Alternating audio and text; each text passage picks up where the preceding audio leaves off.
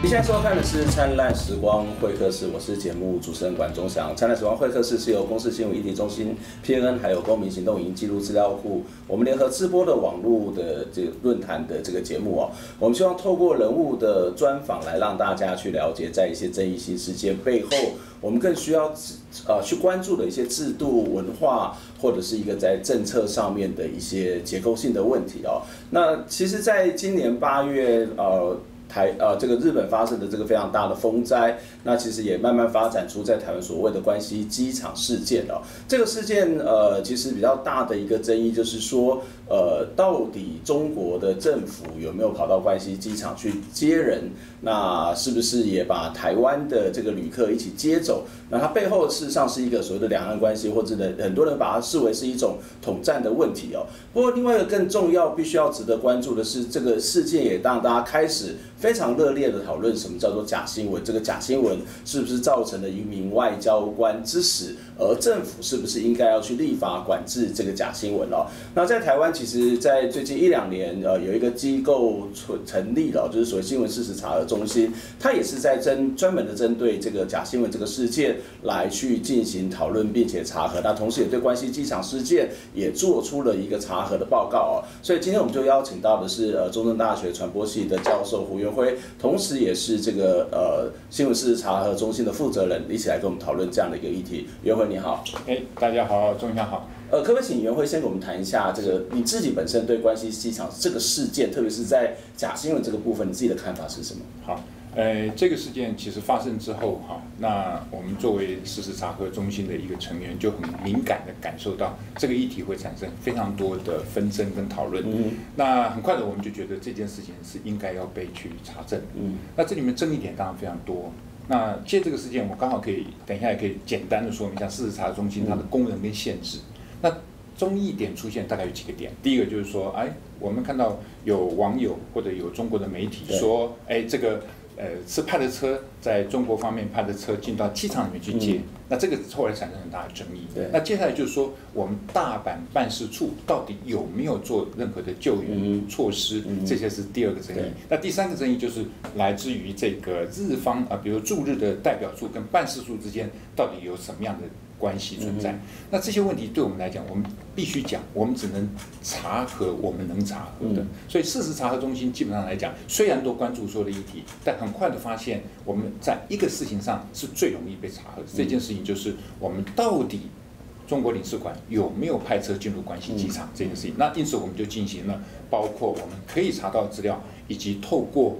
我们日方的协力团体，那它是事实查核组织，它透过他们也在帮我们跟关西机场的公共关系部门做了深入的讨论之后，把这样的一个资料我们做了一个整理，因此我们澄清了一些事情。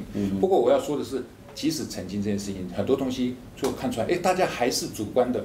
我对这个事实的结果可以有各种不同的这个各哎对，或者各取所需，我赞成。其实这就是这样，事实查核的问题是把事实澄清之后。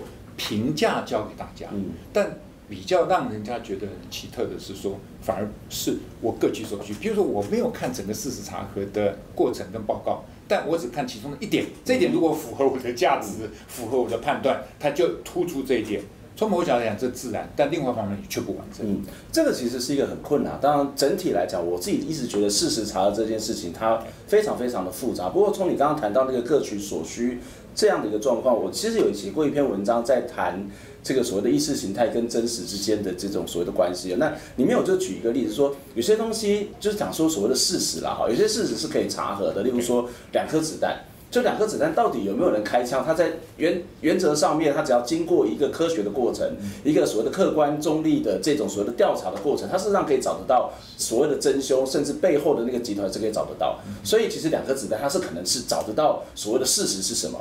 可是两颗子弹找到了，好，那所谓的也也 也去做了相关的这种所谓的法律的裁定。可是它最后的结果还是所谓的信者恒信，不信者恒不信嘛？这会不会事实上，其实在谈所谓的事实与否，它很难去。撇除你刚刚谈到的各取所需，或是那个背后的意识形态跟价值的问题呢？对，这个是毫无疑问哈。所以事实查核的功能，我们必须很清楚的了解。它从某个意义方面来讲，它在澄清一些事实。而这个什么叫事实呢？哲学上跟很多种争辩，说，哎，你的事实可能只是冰山的一角。嗯、我们摸到大象的腿，就说它是腿；嗯、摸到大象的鼻子，就说它长得像鼻子。嗯、这个是绝对可能存在的。可事实查核就像所有一般媒体在做的事情，它是努力接近真相。嗯，在这个过程很重要，事实查核组织信奉的是要透明。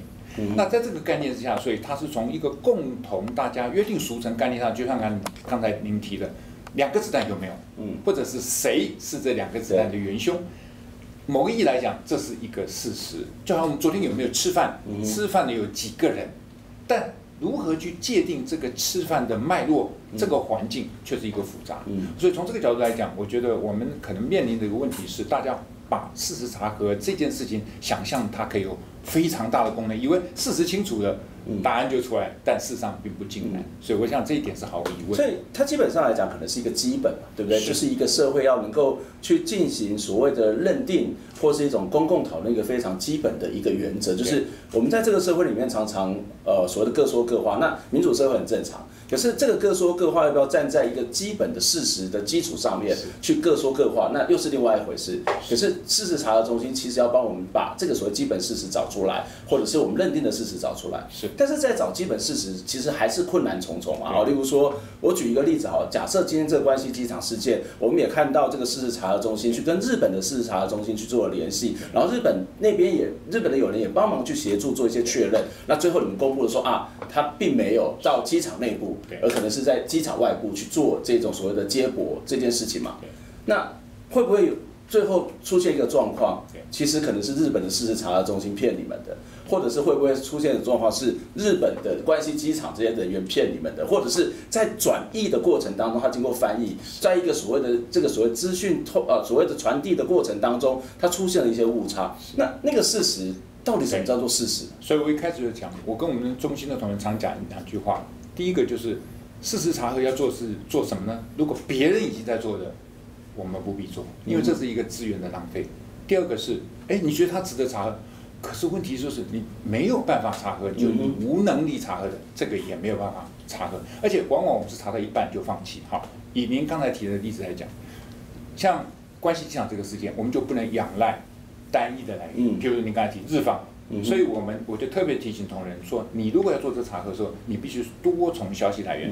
那结果，我们在整个查核报告里非常清楚的是，因为连中国方面，连中国的大使馆公布的相关资讯，都说他们是在外边中转。嗯，所以换句话来讲，我们是从多重消息来源来证实这件事情。嗯，这是第一点。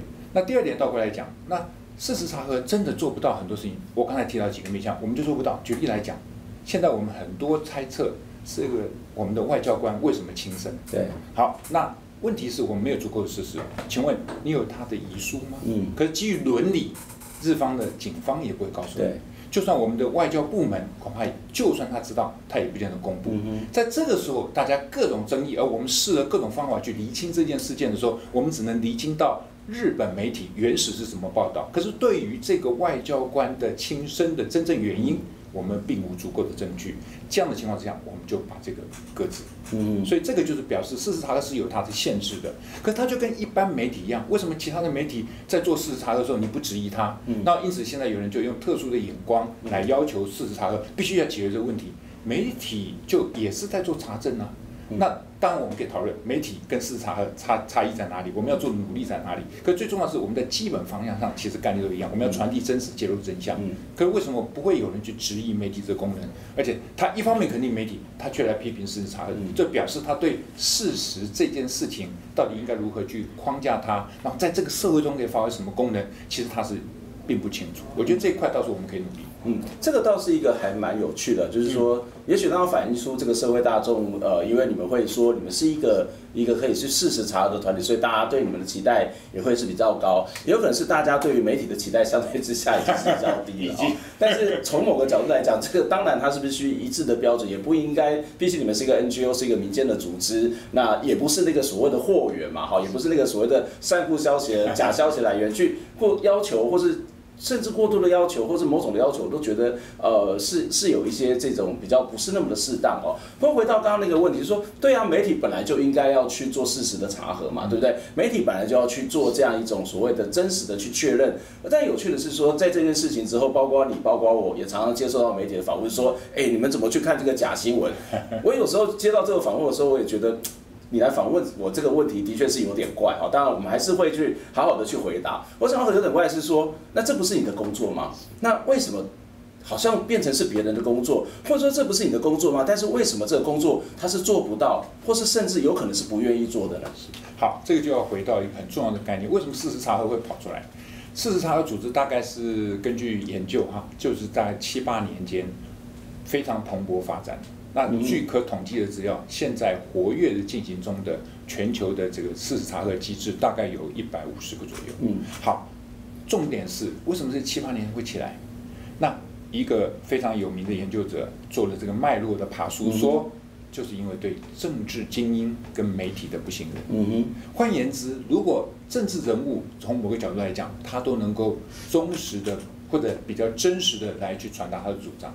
那如果媒体能够扮演它适当的传递真实、监督政府的角色，其实不会有事实查核机制。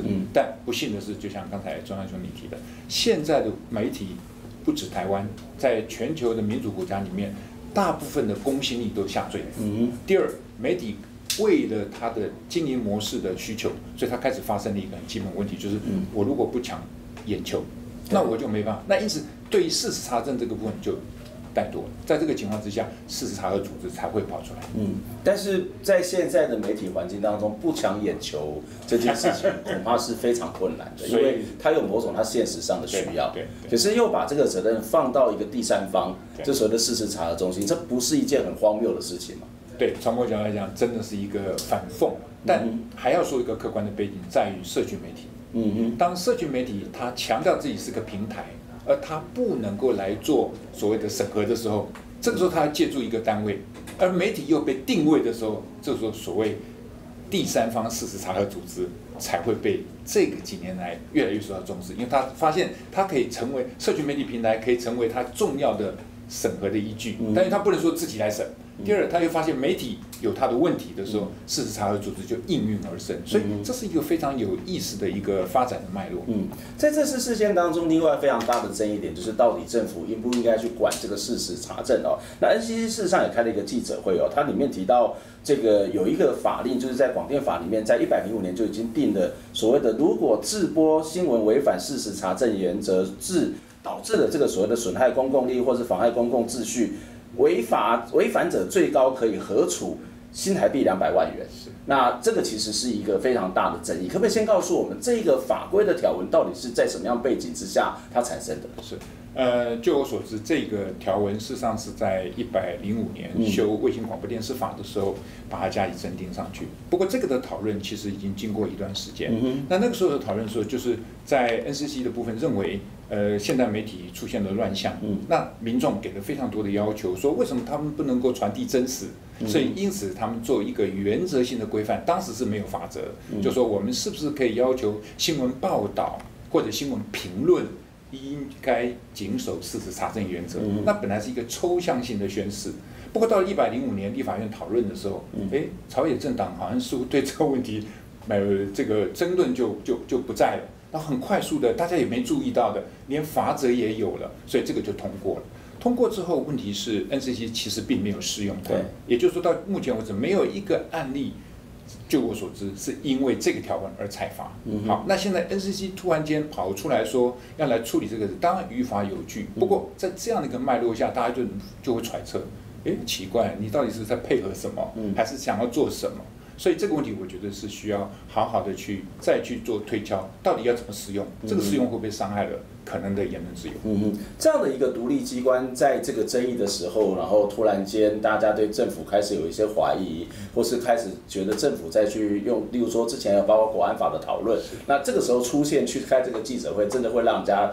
觉得这个是不是在做某种的配合？当然，我们相信 NCC 的委员恐怕是不会去有这种思考，或者是他可能要去做某种这个所谓的稳定社会的秩序的这种想法。可是事实上，如果这个真的开法，或者是刚刚谈到的国安法，如果真的定定，那其实是不是真的会导致新闻自由、言论自由一个非常大的伤害？那即使他不是在定定的过程当中去做这件事情，会不会造成一个结果，就是 NCC 或这些主管机关自己杂交？因为所谓的事实新闻的采访，通常是在不断的变动、不断的演进、不断的在挖掘真相的过程当中，会不会其实他在执行上面真的会有很大困难呢？我们先休息一下。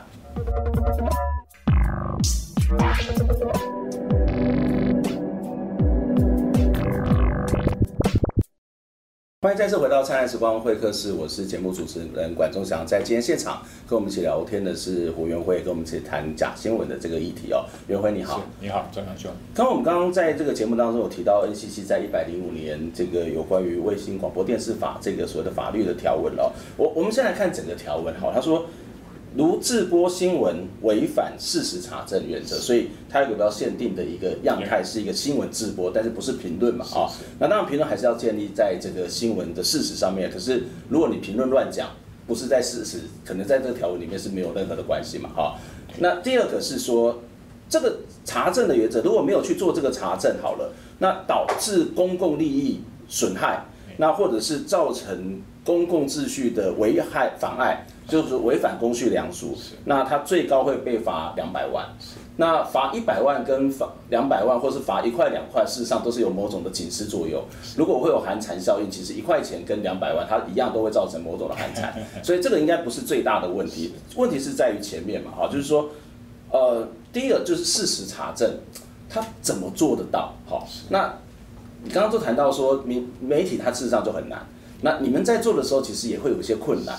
那 NCC，因为我们知道他的人力的规模跟编制，他如何去知道这个人是有查证或没查证？那有一种说法是说啊，人家跟你澄清了，你要不要去登登啊，要不要去报道嘛？那这其实不是查证，这是所谓公平原则嘛，哈。那另外一个是很抽象的，就是公共利益，然后公共秩序，这戒严时代经常会被批评的嘛，对不对？那在过去威权时代，动动辄就是以所谓妨碍善良风俗，然后就被处罚。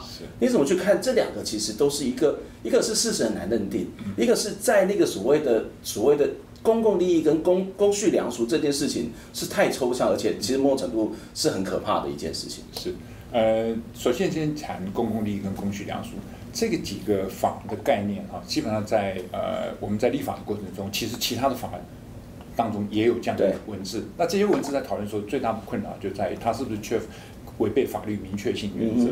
不过这个经过在法实务上的一些推演，甚至有一些细部规则的规范上，其实相对来讲这个问题还比较不是我们现在最担心的问题，因为相对来讲，它在其他法当中已经有一些实务上的见解，相对可以补充。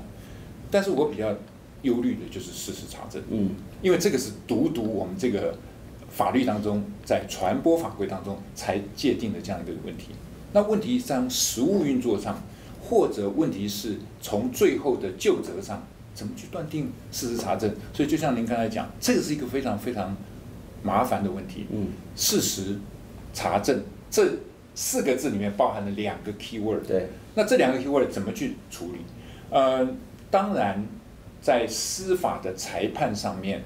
是有一些相关的案例可以做参考，把这些案例所浓缩出来的一些原则，有没有可能把它细则化，成为一个可实践的规范？我觉得这是一个工程，这个工程必须要由政府机关，现在是独立的监理机关叫 NCC，应该要邀集公民团体、专家学者、媒体业者，大家好好的谈一谈。这个问题上，如果有没有可能有得到共识？那其他国家。在呃规管的规范上面是有一些抽象性再下一层的一些原则性的规范，但也仅止到这样，因为我们知道新闻实务是一个非常对，哎，是一个非常繁琐而变动的事情。那这些原则加上我们实务上可可可不可以得到的一些遵循的原则，大家来讨论看看。那这个部分也许叫做一种共管的精神。那大家现在讨论。如果能够得到一些共识性的规范或者实践准则，我觉得倒是可以作为未来新闻业者、媒体业者自律的一个准则。从这里开始，那政府机关永远退到第二线。我所以我才讲，自律永远是第一步，自律也是相对最好的一个办法。所以有这些相对的规范，也应该先让媒体先自律的实践看看有没有问题。最后再来让政府做裁罚的依据。所以我觉得这个是一个非常复杂而需要谨慎的过程。不过应该蛮多人会担心，到底媒体可不可以自律了哈？就是其实我们也推动了十几二十年了，那我们可以看到有进步，但是似乎在某些特定的这种时节、特定的世界当中，恐怕还是忍不住的就就不自律了啊。那这个我们待会有机会再谈。不过回到刚刚那个所谓的公共利益公序良俗，虽然你刚刚谈到有一些呃过去的一些经验案例或者样态，它是可以做一个准则，可是我们不能够否认一件事情，在很多的威权国家、集权国家，是这个其实是常常他们会用的借口。那例如说我我就要是维护社会秩序嘛，所以包括中国的这种所谓的天眼或很多的监控，都是在维护社会秩序，或者是说呃很多的国家开始在管制人民、管制媒体，他就会用色情。那色情的认定其实就是会非常非常的广泛，它又非常的主观。那即使有这样的一个所谓的经验，它就不会有刚刚谈到政府去介入，或者会不会造成这个认定其实是很困难，或那个解释的范围很大的情形，而导致言论自由、新闻自由的伤害呢？呃，绝对会可能的。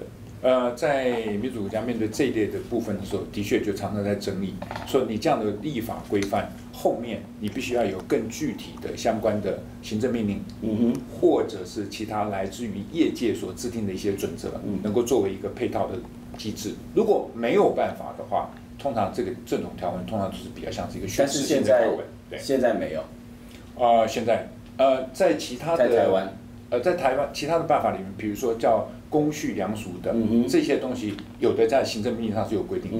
我们随便举一个例子，就传播界的来讲，比如说什么叫做限制级、分级制度？分级，那分级制度它就会有一个办法，跟那个办法相对来讲，我曾经给学生们说，哎，你看看这个办法，你将来可不可以适用？学生们看一看，说，嗯，还是莫宰羊。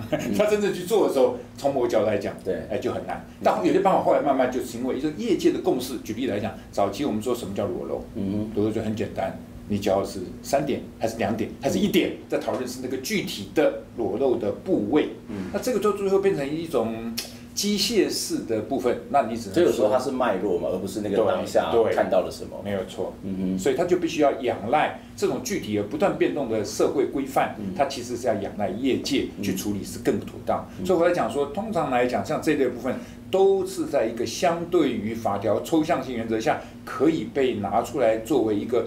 宣示性的或者是实践性的一些原则性规范，大概只能做到这里。嗯、真正细说，而，必须要去处理的，通常是仰赖业界自律。嗯，回到刚刚另外一个问题，是所谓事实查核这个部分哦。其实我我们举几个例子来看，例如说，我们刚刚谈到两颗子弹，嗯，就是在目前所有的证据相关收集的结果，就是指涉直接说是谁。可是会不会有一天又有新的事证发生？这是我刚刚谈到新闻是不断的变动，所以这个到底什么叫做认定是不是事实嘛？啊，那第二个问题就是在于说，哎。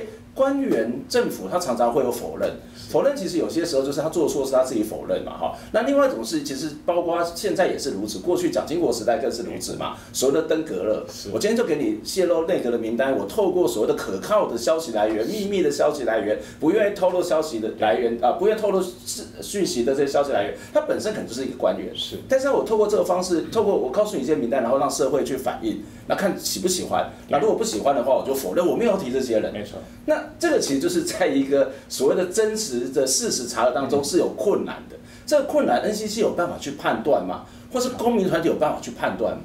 好，就拿这些问题来看，的确是并不容易的。嗯，我们必须承认。不过有几个基本原则，大概都是慢慢实践出来的规范。比如第一个，什么叫事实查核？比如以我们这个 fact checking 事实查来讲，是不查预测性的言论。嗯。呃，不查意见性的言论，嗯，对，所以像这类，它不是过往继承已经确定的一些留下来的记录或痕迹，它是不成为判断事实查核的基本材料，这是第一个。又另外来讲，比如说事实查核，基本上来讲是，呃，必须勇于更正，就像你刚才提的，事实查核是。配配搭一个所谓的更正政策，嗯、所以在全世界的事实查核组织里面，很重要的是你必须提出你的所谓的更正政策。嗯、你这个更正政策是非常非常重要，因为没有一个事实查核组织就跟媒体一样。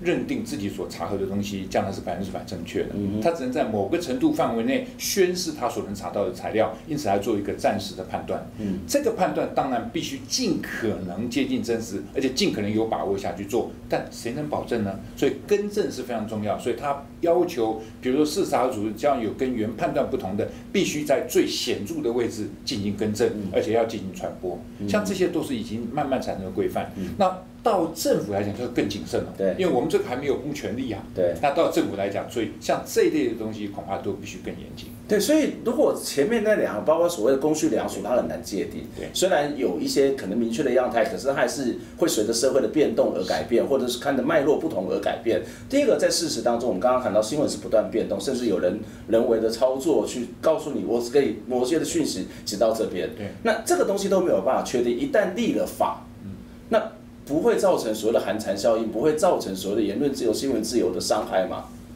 当然有可能。所以这就是。呃，其实所有的事情，我们现在在立法的很多条文里面都有可能产生寒蝉效应。可是我们在立法过程中的讨论，呃，套一句俗语吧，利多于弊还是弊多于利？嗯。但是反过来讲，我觉得要比这更谨慎。所以我常讲的一句话就是说，言论自由是一个非常脆弱的东西，嗯，所以你必须时时去呵护它。嗯。但倒过来讲，言论自由也是很容易被伤害的东西，因为你可以常常假自由之名来破坏自由，所以你必须保护它。在呵护跟保护之间，那一条线是非常非常微妙。它必须根据这个社会脉络，必须根据大家对这个部分实施之后可能产生的我们所谓的可预期的效果，甚至要考虑外部性，就是不可预期的状态。嗯，当你认为这个政策实施、这个法条规范有可能产生很多外部性的时候，而是你没办法控制的时候，其实你甚至要放弃。嗯甚至不立法，或者立法以后只是宣示而不实施，这其实在各国都是蛮多这样的案例。嗯，嗯，我前两天在课堂上面也跟同学讨论这样一个议题，在那个一百人的这个教室里面，大概有表态的当中，有大概七到八成的同学会觉得应该要去政府应该要去管制假新闻。那但是大概只有两到三成的人，他觉得不应该去管制假新闻，不应该管制，大概就是刚刚谈到的言论自由、新闻自由部分。而那个班上大部分的科同学，大家就是是我们传播科系，然后有来修的人，也是对传播恐怕有点兴趣。这个结果是让我有点点讶异，就是一般来讲会去，哎，学传播、念传播应该更谨慎，会对会很谨慎，或者觉得说，哎，政府管越少越好，就是我们大家都有这种想法。可是这也反映了某种的这种所谓的事实，或是某种的价值，就是的确有很多人觉得说啊，太乱。是，然后这个假新闻这个横行，然后造成这个社会非常大的混乱。那如果这个社会的资讯资讯都不是真的，我们生活就会失去了依靠嘛。例如说，今天假设天气预报给你乱报一通，那我们出门要不要带雨伞呢？其实它就会造成很多生生活上面困扰。那也就是说，好，我们刚刚谈那么多言论自由、新闻自由，然后谈到现在立法管制，目前的状况可能会有一些问题。是，可是这个社会里面它存在非常非常多的期待，而这期待会去寄望政府去做某种的管制。那好，假设。应该这样讲说，到底政府可不可以管？那如果可以管，它可以管什么？对。那除了政府管之后，我们还可以再做些什么？是好，呃，很快的，我想说一个看法，就是完全回应你刚才的那个忧虑哈。嗯哼。我觉得的确我们要注意，当这个社会普遍希望政府介入的时候，就是我们要警惕的时候啊。但但是我们要另外一个脉络是，也提醒浅蓝在必要的。保护机制，保护言论自由的机制上，嗯、我们也要采取一些积极进取的动作。嗯、所以从这个角度来讲，我会觉得，我们如果更稍微更清楚的去面对所谓假新闻，或者我觉得这个已经被标签化、被政治化、被各种这个言辞所改改变的言辞，这个说这种所谓的呃定义之下，嗯、我觉得我们必须要更谨慎的、更细致的。来面对所谓管制的问题，嗯，所以在管制上，什么叫管制？政府在管制，什么叫政府？政府有行政、有立法、有司法，司法，那是哪一个单位在管制？这是第一。什么东西可以管制？假新闻可以管制吗？啊，比如说，哎，其他国家有立法管制，它管制的是假新闻吗？啊，或者是管制哪一些面向呢？我觉得这些都都必须被细致的确认出来以后。避免大家在两种不同的氛围之下。第一个，哎呀，我生活中太多这种问题，政府赶快来管管吧。嗯。可是他忘记，他对言论自由的伤害是多大，而且要管的假新闻其实是那个最核心的故意造假而产生特定政治目的的那一类假新闻。那第二种氛围我们要谨慎，就是什么都不必管。嗯。好像政府不作为，我们的民主就会存在。其实看历史，民主的发展过程中从来都不是这样。所以我们必须精很细很细致的在这种两种比较。从我我们用个套个名词来说，很明确的思维当中，去精致的去考考虑我们将来的所谓的管制策略，或者所谓的立法策略。嗯，不然的话，我觉得我们会陷入这种比较麻烦的争议当中。嗯，的确，这其实是一个非常重要的一个讨论哦。就是我们除了看到到底管或不管这这个之外，让我们不会觉得说政府它完全不应该去做这种规范，但是是不是对内容，是不是对过程去进行规范，这要特别的谨慎。因为我真的觉得是件很恐怖的事情。毕竟在台湾，很多人经历了这个所谓的戒严的时期，经历了白色恐怖的年代，这动辄是下了文字狱，让很多的言论自由造成很大的这种伤害。而言论自由恐怕是一个民主社会当中非常重要，我们必须要去注意的一件保护，或者是要去特别去管这个所谓的保护的这样一件事情。但是这个言论自由跟所谓的现实之间的所谓的秩序也好，或是这一种所谓的这种所谓的公共利益也好，恐怕必须有更多的讨论。谢今天非常谢谢胡元辉来接受我们的访问，下礼拜我们空中再会，拜拜。